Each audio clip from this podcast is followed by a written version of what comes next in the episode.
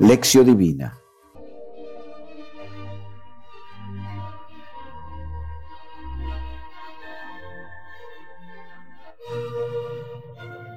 Oración inicial.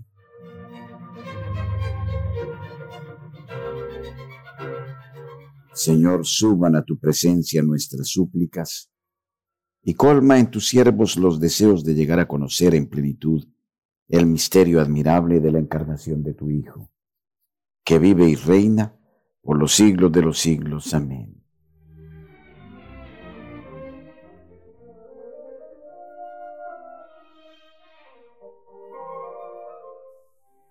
Lección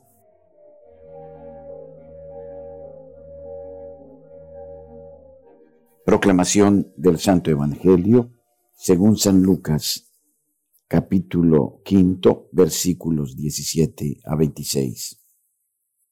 Un día que estaba enseñando, había sentados algunos fariseos y doctores de la ley que habían venido de todos los pueblos de Galilea y Judea y de Jerusalén. El poder del Señor le hacía obrar curaciones. En esto unos hombres trajeron en una camilla un paralítico y trataban de introducirle para ponerle delante de él. Pero no encontrando por dónde meterle a causa de la multitud, subieron al terrado, le bajaron con la camilla a través de las tejas y le pusieron en medio delante de Jesús. Viendo Jesús la fe que tenían, dijo, Hombre, tus pecados te quedan perdonados. Los escribas y fariseos empezaron a pensar, ¿quién es este que dice blasfemias? ¿Quién puede perdonar pecados sino solo Dios? Conociendo Jesús sus pensamientos, les dijo, ¿qué estáis pensando en vuestros corazones? ¿Qué es más fácil decir, tus pecados te quedan perdonados, o decir, levántate y anda? Pues para que sepáis que el Hijo del Hombre tiene en la tierra poder de perdonar pecados, dijo al paralítico, a ti te digo, levántate, toma tu camilla y vete a tu casa. Y al instante levantándose delante de ellos, tomó la camilla en que yacía y se fue a su casa glorificando a Dios. El asombro se apoderó de todos y glorificaban a Dios y llenos de temor decían, hoy hemos visto cosas increíbles.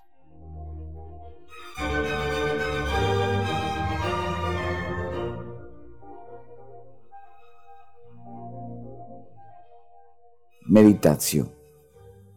Reflexión.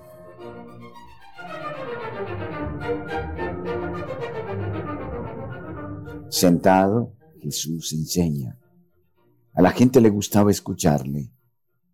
¿Cuál es el tema de la enseñanza de Jesús? Hablaba siempre de Dios, de su Padre, pero hablaba de Él de forma nueva, atractiva, no como hacían los escribas y los fariseos. Jesús representaba a Dios como la gran buena noticia para la vida humana, a un Dios Padre, Madre que ama y acoge a las personas, y a un Dios que no amenaza, ni condena.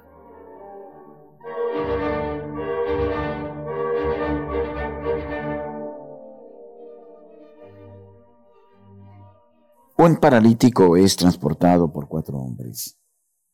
Jesús es para ellos la única esperanza. Viendo su fe, dice al paralítico, tus pecados te son perdonados.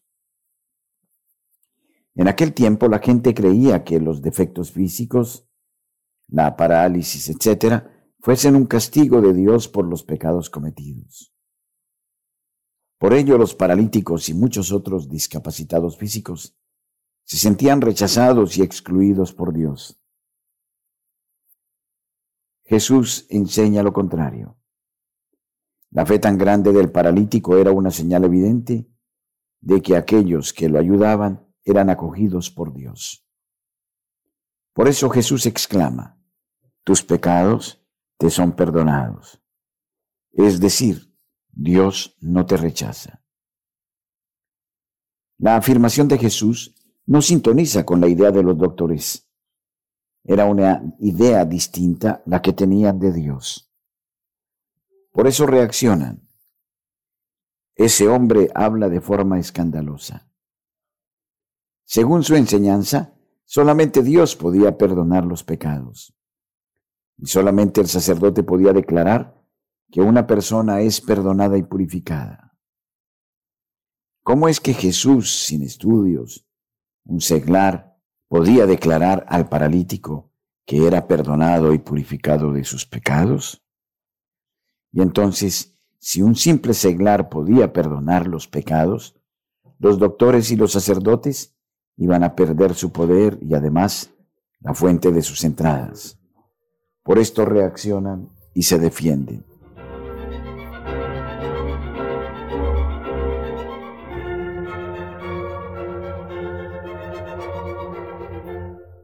Jesús justifica su acción diciendo que es más fácil decir, tus pecados te son perdonados o levántate y anda.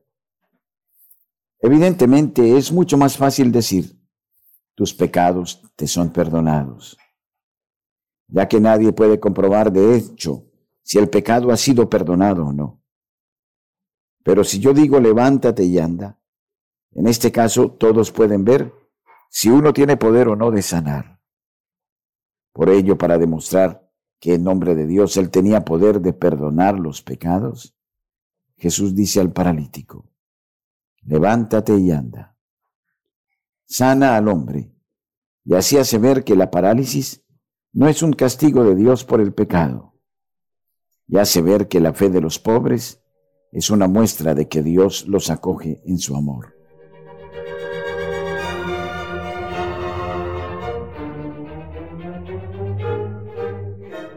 Puntos para la reflexión personal.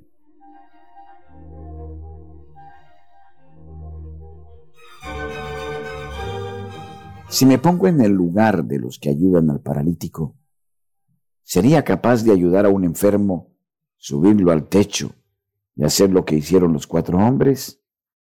¿Tengo tanta fe? ¿Cuál es la imagen de Dios que llevo dentro y que se irradia hacia los demás? ¿La de los doctores o la de Jesús? ¿Dios de compasión o Dios de amenaza? ¿Cuál es mi Dios?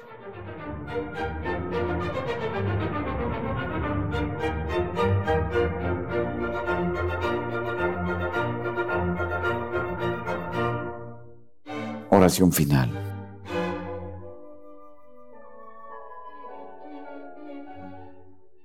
Acuérdate de mí, Yahvé. Hazlo por amor a tu pueblo.